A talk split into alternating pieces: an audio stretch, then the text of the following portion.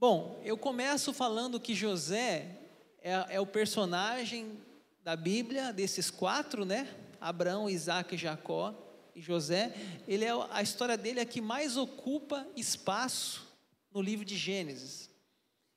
E tem 13 capítulos falando sobre a sua vida, de Gênesis 37 até, o, até Gênesis capítulo 50. É só sobre José, a sua história. Então, é claro que há algumas outras textos ali paralelos, mas o principal foco é a vida de José. Então, se você pode ler em casa também esse trecho essa semana, você pode de repente, se você não conhece nada da Bíblia, leia em casa Gênesis 37 até 50, que você vai ver tudo que eu falei aqui, vai estar nesses capítulos que eu estou resumindo hoje. E falar de José é muito bom, é muito gratificante, porque José, para muitos, é um dos personagens mais é, que mais amam, que mais gostam, que mais se identificam. Essa semana mesmo, uma pessoa falou assim para mim, pastor, se eu pudesse casar com o homem da Bíblia, eu casava com José. Aí o marido dela estava perto, né? Ele ficou, olhou meio estranho assim, mas claro que é só uma, uma, uma possibilidade. José está morto, né? Então, é um personagem assim muito querido, muito amado, é um personagem muito benquisto, porque a vida dele é uma vida exemplar. José, ele tem uma vida assim é, de referência, não teve nenhuma queda, nenhum pecado, nenhum desvio.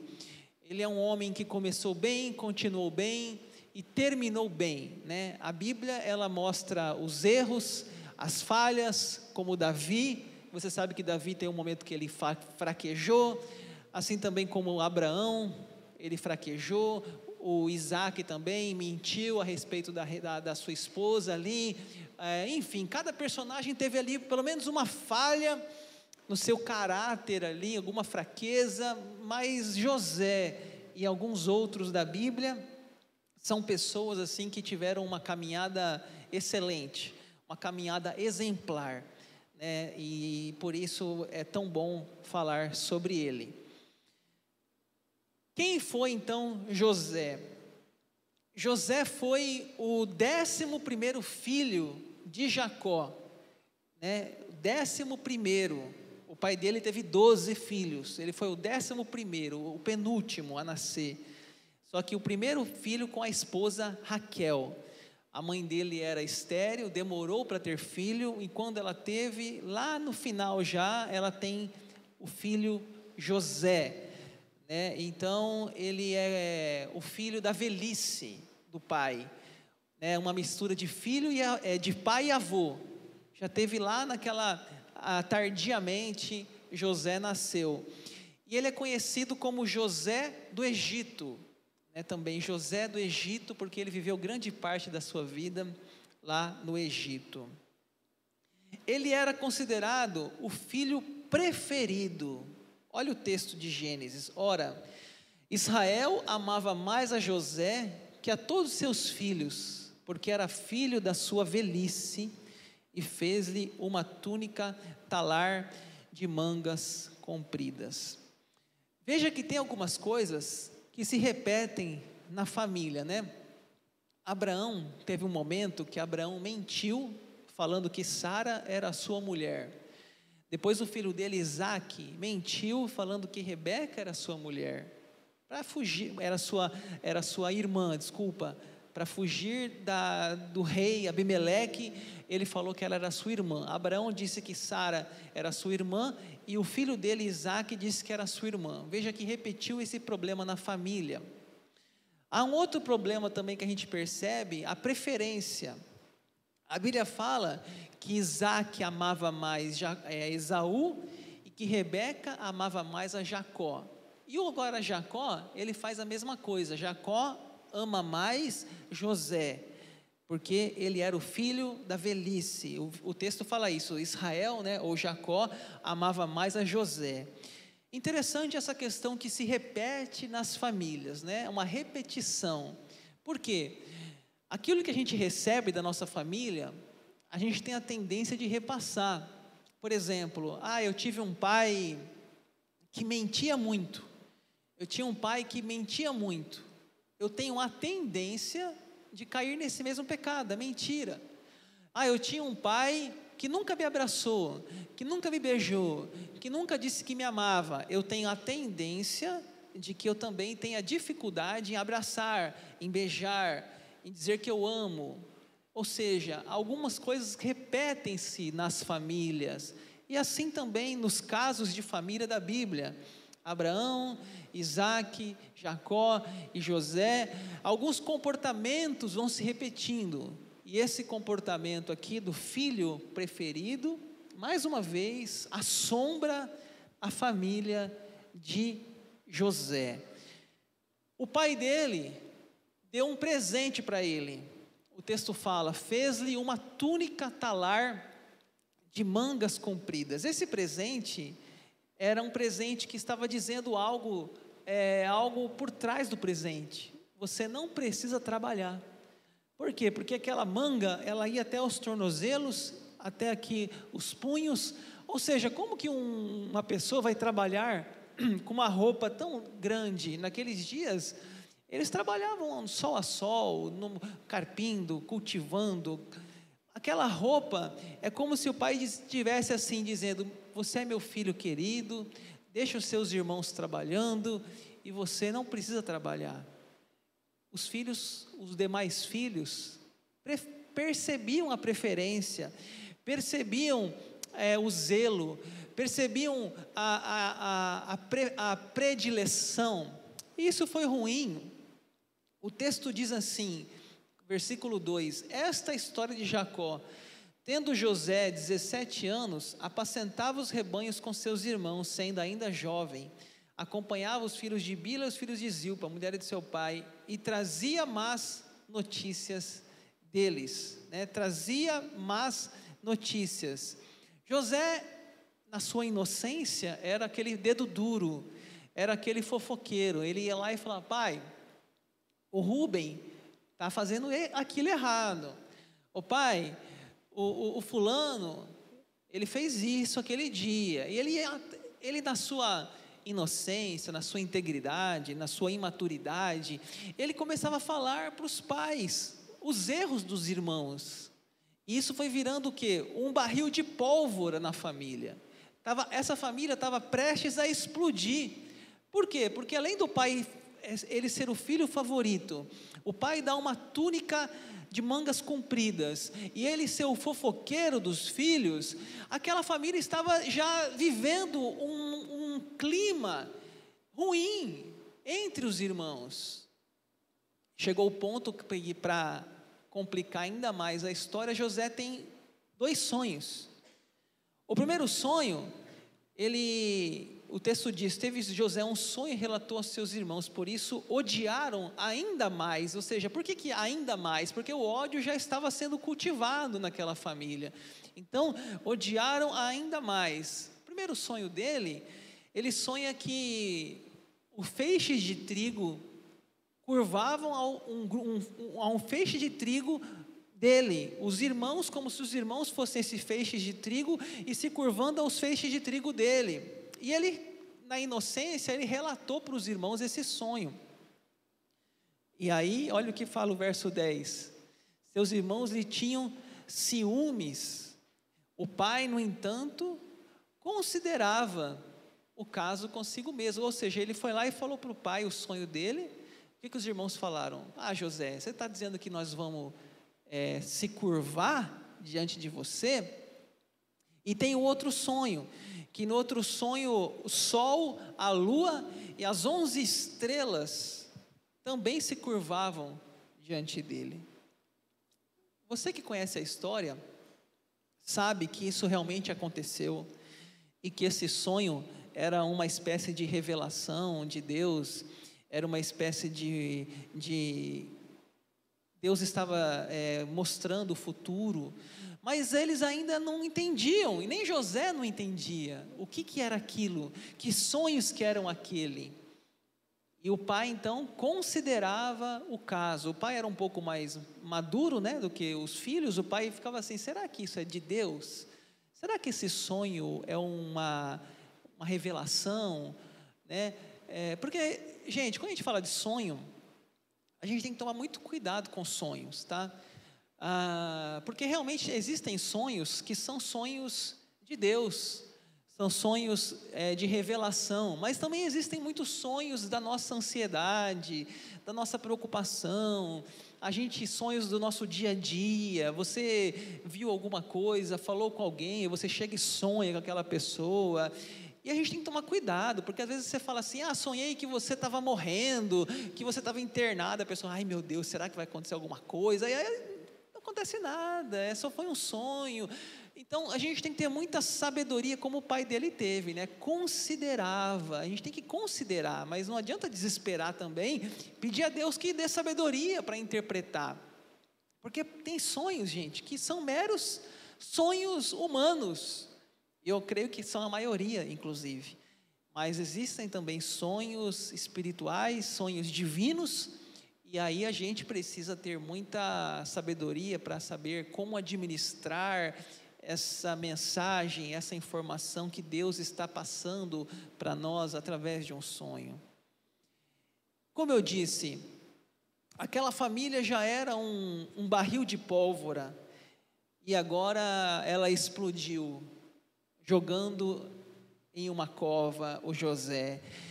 Verso 14: Disse-lhe Israel: Vai agora e vê se vão bem teus irmãos e o rebanho, e traz-me notícias. Assim o enviou do vale de Hebron e ele foi a Siquém. Então José, o filho favorito, aquele dedo duro, o fofoqueiro da família, ele vai lá ver as notícias como se os irmãos estão. E ele chegava e falava real, falava, ó oh, pai, está tendo isso, está tendo aquilo, os meninos estão fazendo coisa errada, os meninos estão pulando a cerca do vizinho, roubando goiaba. Ele falava mesmo, tudo é verdade para o pai. Então já era mal visto. Aí ele foi lá, e ainda mais tudo que eu já falei. Aí quando ele chega lá, os irmãos falam: lá vem o sonhador, né? O apelido de José, o sonhador. E os irmãos já estão por aqui com ele, diz: vamos dar um fim nele, vamos matar. Vamos matar José. Aí tem um irmão chamado Rubem, fala assim: não, vamos matar não, gente, matar é demais. Vamos jogar numa cova. É, tá bom, já chega. Vamos jogar numa cova, num buraco, né? E assim o, o irmão livra, né? Ele da morte, mas joga numa cova. E olha que interessante o verso 23, mas logo que chegou José e seus irmãos, despiram-no da túnica a túnica talar de mangas compridas que trazia. Lembra aquela, aquele presente que o pai deu? Primeira coisa que eles fizeram lá, antes de jogá-lo numa cova, foi tirar aquela túnica, né? A túnica talar, né? Tira dele. Está relacionado com aqueles ciúmes ali, né? Aquela, aquela favoritismo, tudo aquilo que nós vemos ali, aquela é, falta de sabedoria, né? Da família patriarcal em relação ao a indiferença entre os filhos. E aí eles têm uma ideia, em vez de matar, vamos vender, porque além de a gente né, não, não matar, né, não fomos tão, tão maus, a gente ganha um dinheirinho. E aí eles venderam José uma caravana de midianitas por 20 barras de prata.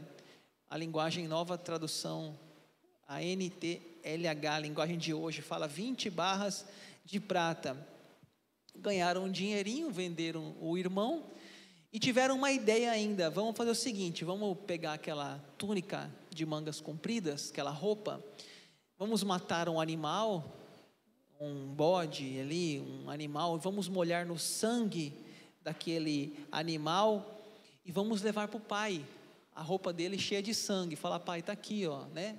É, seu filho está morto. Encontramos aqui a a roupa dele. E fizeram isso. Encontraram o pai, é, a, o pai estava lá, sem saber o que, é, que notícia tão trágica chegaria. Ô pai, aqui encontramos essa roupa de José. O pai pensou: meu filho morreu, né? meu filho está morto. E assim o pai é, se despediu, né? O luto dele ali, achando, acreditando na história dos irmãos de que José realmente havia sido morto. Né? O menino não apareceu mais, passou um dia, dois dias, três dias, uma semana, um ano, morreu, ficou essa história como a verdadeira. E aí eu sempre gosto de, de pensar que essa cena, que a Bíblia não, não entra em muitos detalhes, e aqui nós vamos usar um pouquinho da, da criatividade da, da novela da Record. É, imagine, a, imagine o sofrimento de José, né? É, ele, ele ser jogado numa cova, né? ele ser vendido para uma caravana de pessoas que ele não conhecia. Ah, eu falo assim, hoje, se acontecer uma coisa parecida como essa, é, hoje tem um, um posto da Polícia Rodoviária Federal a cada cidade ou a cada estado, no mínimo, você vai ter ali um posto da Rodoviária Federal. Então, hoje, ah, existe uma certa proteção, né? É, quando se fala em uma criança perdida, existe grupos de WhatsApp que compartilham pessoas desaparecidas, as pessoas têm hoje o CPF, tem o RG, tem uma certidão de nascimento. Quando você vai entrar no ônibus, é exigido que um menor de idade apresente a certidão de nascimento. Enfim, existem algumas é, coisas hoje que traz um pouco de proteção a um adolescente, a uma criança. Mas naquela época não existia documento, não existia é, nenhum tipo de de ajuda a José. Ele provavelmente, quando ele entrou naquele, naquela caravana, ele já foi algemado como escravo, e ali era o seu fim. Possivelmente nunca mais veria o seu pai, os seus irmãos, ia para um país distante que ele nem sabia para onde estava sendo levado, lá seria revendido ou seria uma mão de obra escrava, e desculpe a palavra, até mesmo sexual ser humano sempre foi mal para tantas coisas, e assim seria o seu fim. Então, o coração dele ali, é, com certeza, foi muito afetado, as suas emoções, a sua dignidade, né? a, a, a sua, os seus irmãos o venderam de maneira tão brutal, tão maligna.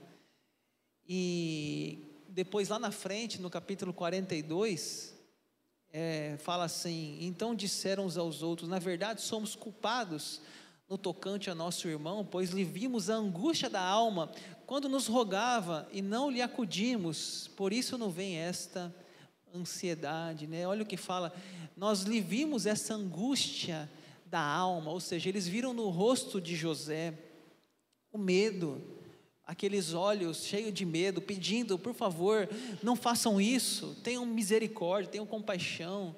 Mas eles venderam José e sem preocupar o que aconteceria com aquele irmão. José é revendido para no Egito.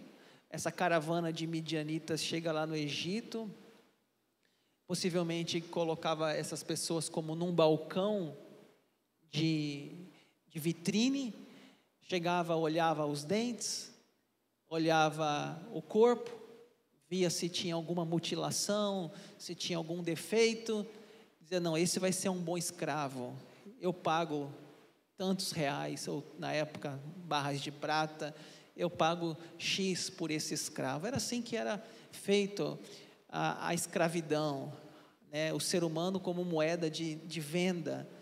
E aí José, então, ele está lá agora no Egito como um escravo, como uma, uma, um, um serviçal. O corpo dele é para trabalhar, para servir. E chegamos na, na casa de, de Potifar.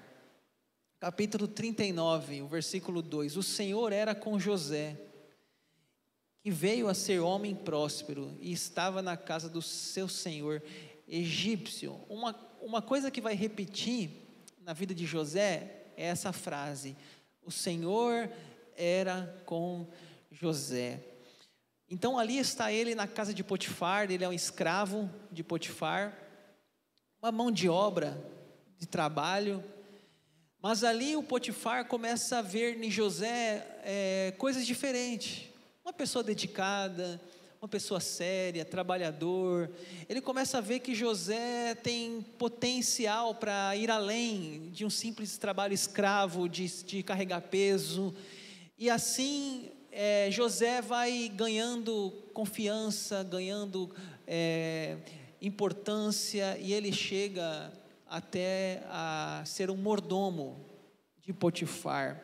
Olha o verso 6. Potifar, tudo o que tinha, confiou às mãos de José, de maneira que, tendo por mordomo, de nada sabia, além do pão que se alimentava. José era formoso de porte e de aparência.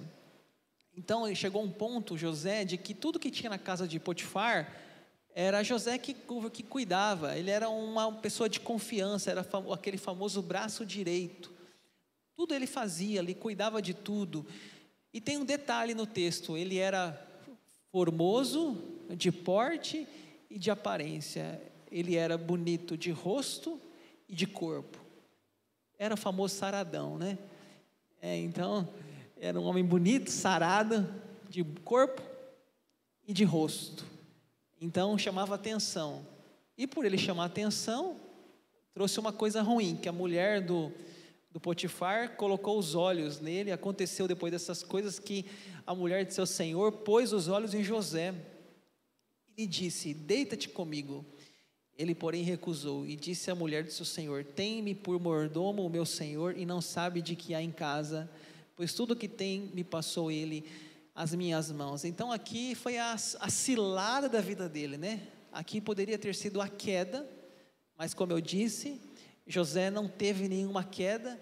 José começou bem, continuou bem, terminou bem, não há nenhum deslize, não há nenhum pecado, né? Ah, ele não teve nenhuma queda moral, e aqui foi a prova da sua integridade. A mulher de Potifar possivelmente deveria ser uma mulher muito bonita, deveria ser uma mulher é, cobiçada naquela época, e ela então coloca os olhos em José, diz a Bíblia, ela começa a, a convidá-lo: deita-te comigo. É, isso tem nome, né? Isso chama-se adultério. E José, a Bíblia fala, ele recusou, versículo 8: ele, porém, recusou. É, não foi fácil isso aqui para José, por isso que a Bíblia destaca, porque ele era um jovem solteiro, ele era um jovem é, que tinha desejos, ele tinha hormônios, ele tinha testosterona, e ele poderia muito bem ter dito sim aquelas cantadas, como talvez muitos homens hoje fariam. E talvez hoje muitos homens diz, diria, é um besta esse José. Mas ele disse: "Não, não aceito. Eu recuso". Qual foram os motivos que ele recusou? Ah, são dois motivos. Né? O primeiro motivo está no versículo 8. Ele, porém, recusou e disse à mulher de seu senhor: Tem-me por mordomo meu senhor, e não sabe do que há em casa, pois tudo que tem me passou ele às minhas mãos. Né? Então, o primeiro motivo que ele recusou é porque ele tinha o mordomo, o chefe dele, o patrão dele, o Potifar, confiava nele. Né? Ele colocou ele como mordomo, ele confiou, então ele precisava dar essa, essa resposta. Ele não queria trair a confiança daquele que deu uma oportunidade para ele. E o segundo motivo está no verso 9. Ele não é maior do que eu nesta casa, e nenhuma coisa me vedou, senão a ti, porque é sua mulher. Como, pois, eu cometeria tamanha maldade e pecaria contra Deus? O segundo motivo foi porque ele sabia que Deus, ele violaria ah, um compromisso com Deus. É, ninguém poderia ver, mas Deus veria. O patrão dele não saberia, mas Deus sabe. Então, como eu cometeria tamanha maldade e pecaria contra Deus? A maldade é o adultério, é a, é a confiança, e o pecado contra Deus, que tudo sabe, que tudo vê. E ele então mostrou um, uma integridade. Nós agradecemos a José por essa atitude dele, porque nos mostra que é possível hoje um homem dizer não ao pecado sexual, dizer não ao adultério, dizer não à traição. José é um exemplo de santidade, fidelidade e de caráter. Há, há essa possibilidade de um ser humano vencer nessa área como José venceu. E por causa disso, a mulher mal amada, a mulher fez um show, deu um show de histeria, ela começou a, a ficar com ódio, porque ela o José não aceitou, recuou, recusou, e ela então pegou um dia a ele e falou: Você não quer no bem, vai ser no mal. Ela ia, ai meu Deus, ela ia estuprar o José. Né? Já imaginou isso? E ela pega as roupas dele e ele sai correndo e deixa as roupas na mão dela. E ela começa a gritar: Socorro!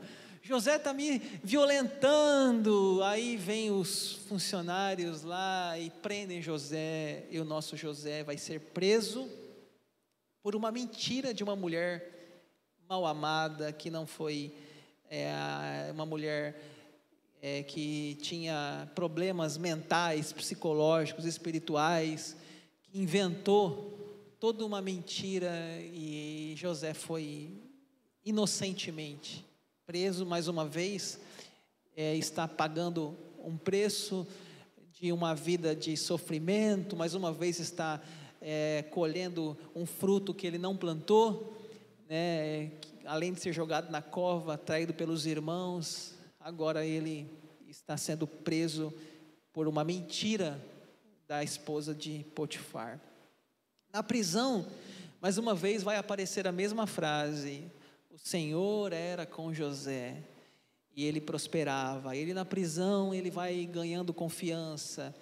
É, ele vai ali crescendo, vai prosperando, vai ganhando reconhecimento. Os demais presos falam: Poxa, esse rapaz é diferente. Esse rapaz ele, ele tem um, uma, uma, uma, uma, liderança, uma personalidade, um carisma. Ele tem uma inteligência. Ele é, ele é diferente. Alguma coisa nele é diferente. Deus está com ele. E ali é, ele tem amigos que estão presos ali, é, pessoas, funcionários de Faraó. Um era o padeiro de Faraó e o outro era o copeiro de Faraó. E o copeiro de Faraó tem um sonho, José vai lá e interpreta o sonho. O padeiro de Faraó tem um sonho e José vai lá e interpreta o sonho. Só que um, a um José fala: Olha, esse sonho seu é que você vai voltar para o palácio. E a outra ele fala: Você vai morrer. E o que ele fala acontece. Um é reestabelecido no seu, na sua função, né, que é o caso do, do copeiro.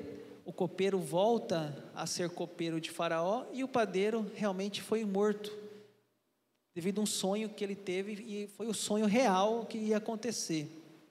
Mais uma vez mostrando que José tinha essa essa relação com sonho, essa capacidade de interpretar sonhos, que Deus tinha dado para ele esse, esse dom, né? E assim ele, ele faz na prisão, e ele faz um pedido, ele fala para o copeiro que foi restabelecido, ele fala assim, olha, não esqueça de mim, eu estou aqui de forma injusta, lembre de mim quando você é, estiver lá com o faraó, mas o, diz a Bíblia que o, o copeiro se esquece dele, e o tempo passa, ele fica na prisão ainda por mais dois anos, tá? Dois anos ele fica ainda preso. E Faraó tem um outro sonho. E nesse sonho, o Faraó ele, ele vê lá aquelas vacas gordas, as vacas magras, e ele não sabe, ninguém sabe, ele não sabe, ninguém sabe dizer o que, que é aquele sonho. E o copeiro fala: Ó, oh, Faraó, quando eu estava na prisão, eu e o padeiro, rapaz lá, ele revelou o sonho e aconteceu o que ele falou. E Faraó diz: então chama esse homem, chama ele para a gente ver o que, que ele fala. Faraó mandou chamar a José e o fizeram sair à pressa da masmorra. Ele se barbeou, mudou de roupa e foi se apresentar a Faraó. Eu acho bonita aqui a, a, a atitude dele, né? Tipo assim, ele fala assim: é minha oportunidade. Ele se barbeia ele muda de roupa, e aí ele fala assim: Poxa, agora é minha chance, eu vou aproveitar essa oportunidade, né? É, tem muita gente que é, é, é vitimista, né? O que é vitimista? Ah, nunca vai dar certo, a vida só dá errado, tudo que eu faço dá errado, meus irmãos me jogaram na cova, agora é, é a mulher lá, aquela louca lá, ela me mentiu, ah, a vida acabou, ó céu, a terra, a morte, e fica naquela, é, resmungando. O que, que adianta? Ele fala: não, eu tenho que aproveitar a oportunidade. E ele vai lá e fala: é agora, eu vou lá falar com, com, com o Faraó. E ele vai, né?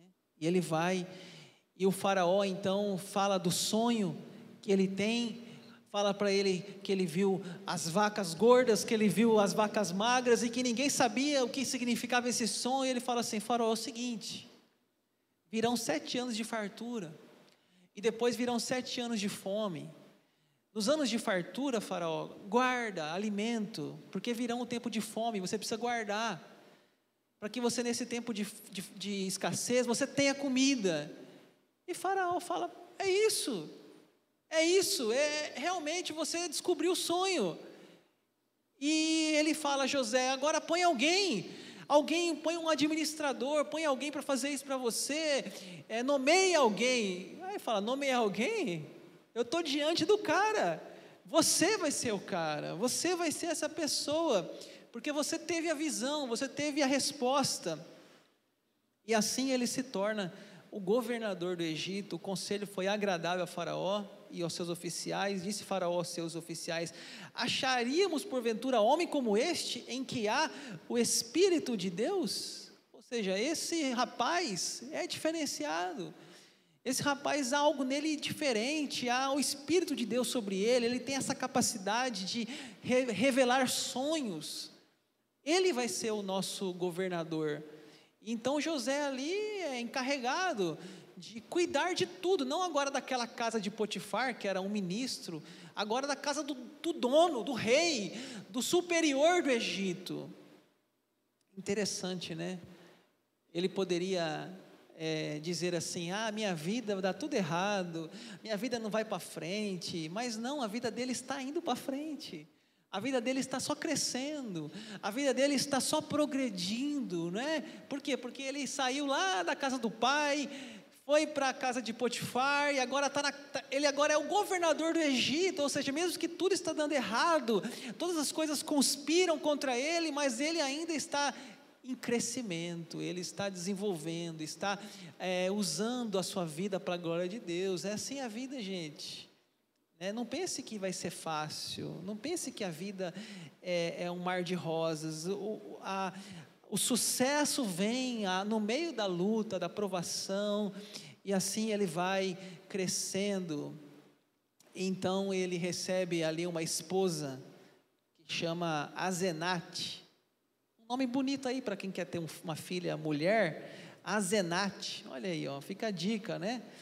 E ele tem dois filhos, que ele coloca o nome de Manassés e Efraim. A esposa chama Azenate e os filhos Manassés e Efraim. José reencontra com seus irmãos. Aqui nós já vamos para a parte final da vida dele. Ah, você já conhece a história, mas talvez quem não conhece, é, a fome assolava a terra, sete anos de fartura, sete anos de escassez. Naquele tempo de escassez, a, o pai dele, Jacó, e o pai dos irmãos falou assim: Olha, vocês vão ficar aqui olhando um para o outro, aqueles onze irmãos, né? Vocês vão ficar aqui olhando um para o outro, nós estamos passando fome, vamos buscar comida. Lá no Egito tem comida, vão lá. E vão os dez irmãos, só fica o Benjamim, né? Vai os dez lá no Egito buscar comida. Só que eles não imaginam que quem é o governador do Egito é o irmão que eles venderam, que é o José. E quando eles chegam lá, é, eles não reconhecem, a Bíblia fala, que eles não reconhecem José, até porque José ali, ele estava com uma roupa diferente, talvez ele estava com um turbante na cabeça, talvez ele estava com uma roupa de oficial, e os irmãos estão daquele mesmo jeito, aquela mesma vida lá, aquela mesma barba, a mesma história de sempre, a mesma roupa de, de judeu, e José não, José é outra pessoa, ele mudou, ele está em outra cultura, ele está em uma outra fase, ele não é mais o mesmo, E aí a Bíblia fala que ele reconhece, porque até são dez, então ele vê um, vê outro, vê não, é eles mesmo. E ele não, não é reconhecido. Inclusive ele falava por meio de um tradutor, diz a Bíblia. Ele, fala, ele não falou na língua dos irmãos, ele falou por meio de um tradutor. Ele falou em egípcio com os irmãos. E aí ele faz alguns testes, eu não tenho tempo aqui para falar cada teste, ele meio que faz uma avaliação para ver se aqueles irmãos ainda continuam naquela maldade, naquela, naquele egoísmo. E até que enfim ele se revela aos irmãos. Ele fala assim: Eu sou José. É um momento de muita emoção, é um momento de muita choro. Ele pede para as pessoas saírem da sala e ele, ele se revela, ele fala assim: Eu sou José. Ele diz esse texto que está ali na tela. Agora, pois, não vos entristeçais, nem vos irriteis contra vós mesmos, por me haverdes vendido para aqui, porque para a conservação da vida, Deus me enviou adiante de vós. Ou seja, ele fala assim: é, não se preocupem com o que vocês fizeram. O que vocês fizeram foi Deus que permitiu, foi Deus que preparou. Deus estava na frente de tudo para que agora nossa família tivesse comida porque agora eu, sou governador, eu tenho comida, e depois, inclusive, ele traz o pai também, e traz toda a família, e a família vai morar no Egito, e depois vai nascer o nosso Moisés, que é o capítulo, o próximo capítulo da Bíblia, lá depois dos 50, o livro de Êxodo, e Moisés vai nascer naquele lugar, e vai ser chamado o príncipe do Egito, Moisés, por causa da história que vem antes história de José, dos seus irmãos e de Jacó. E assim, ele morre cumprindo o plano de Deus, através da vida dele, Israel foi preservado, e ele assim deixou essa legado de um homem honesto, de um homem que viveu temendo a Deus e que Deus prosperava o caminho dele. Como eu sempre faço, antes de encerrar, gostaria de trazer aqui algumas aplicações para que essa mensagem não fique só no passado, mas que ela venha para nós hoje também, falando no nosso presente. E eu quero deixar aqui três aplicações. A primeira é sonhe, a segunda é, a segunda é trabalhe e a terceira, a terceira é perdoe. Eu acho que essas três características é, permeiam a vida de José. Primeiro, porque o apelido dele era sonhador. Lá vem o sonhador. Ele realmente tinha essa relação de sonhos. Ele tinha essa capacidade de interpretação de sonhos. E através dos sonhos, Deus vai mostrando para ele o seu futuro.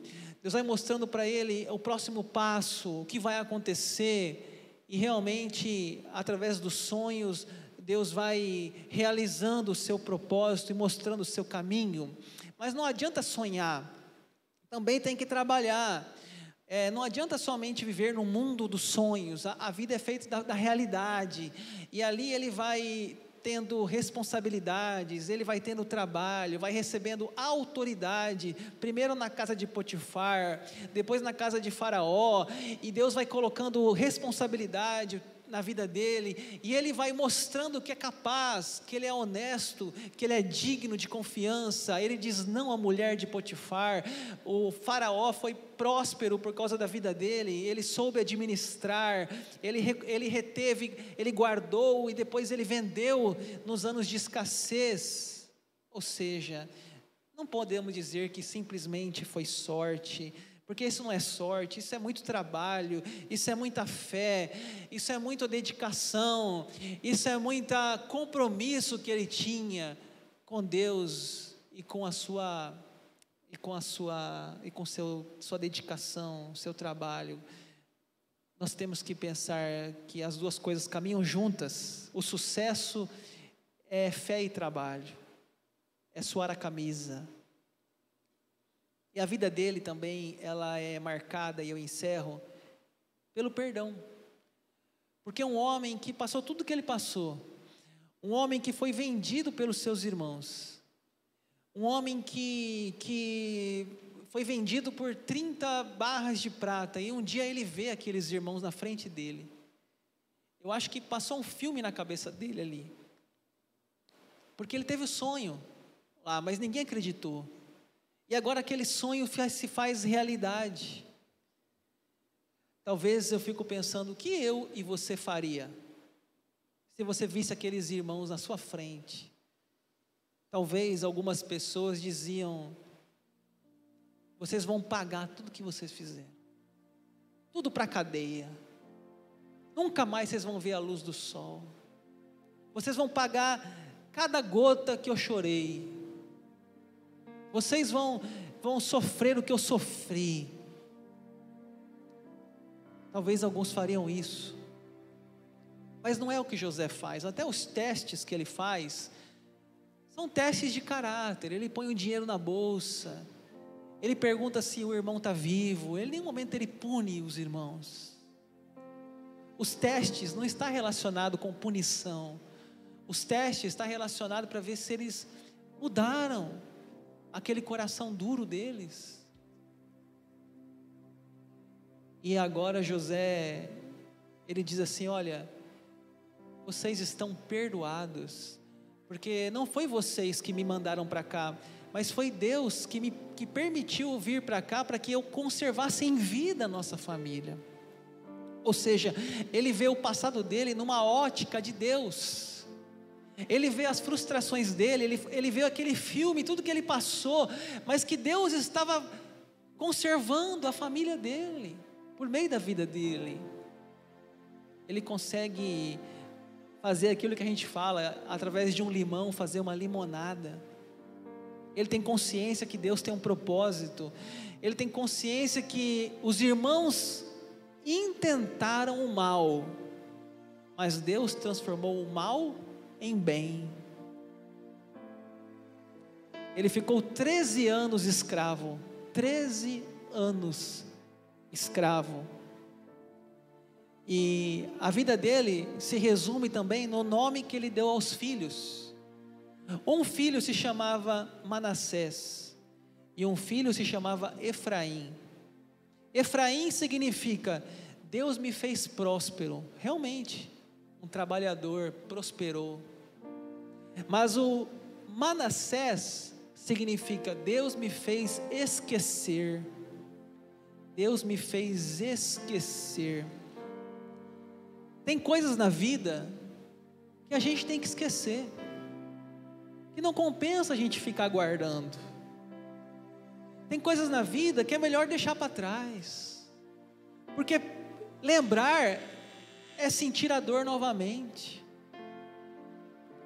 esquecer é dizer, vamos, vamos passar uma borracha nessa história, vamos virar a página. Até porque, gente, quem não perdoa, é o que sofre. Se você não perdoa, você leva o seu inimigo para a sua cama, para o seu trabalho, para a sua mesa de comida. Você está almoçando lembrando daquele que te machucou. Você sai de férias, você leva aquela pessoa com você lá, na, lá em, no Nordeste, na praia, fica pensando: fez mal para mim, fez aquilo para mim. Ou seja, o ato de perdoar é um ato de inteligência para que você possa soltar essas correntes da mágoa, da amargura, do ressentimento e você dizer: Eu entrego para Deus.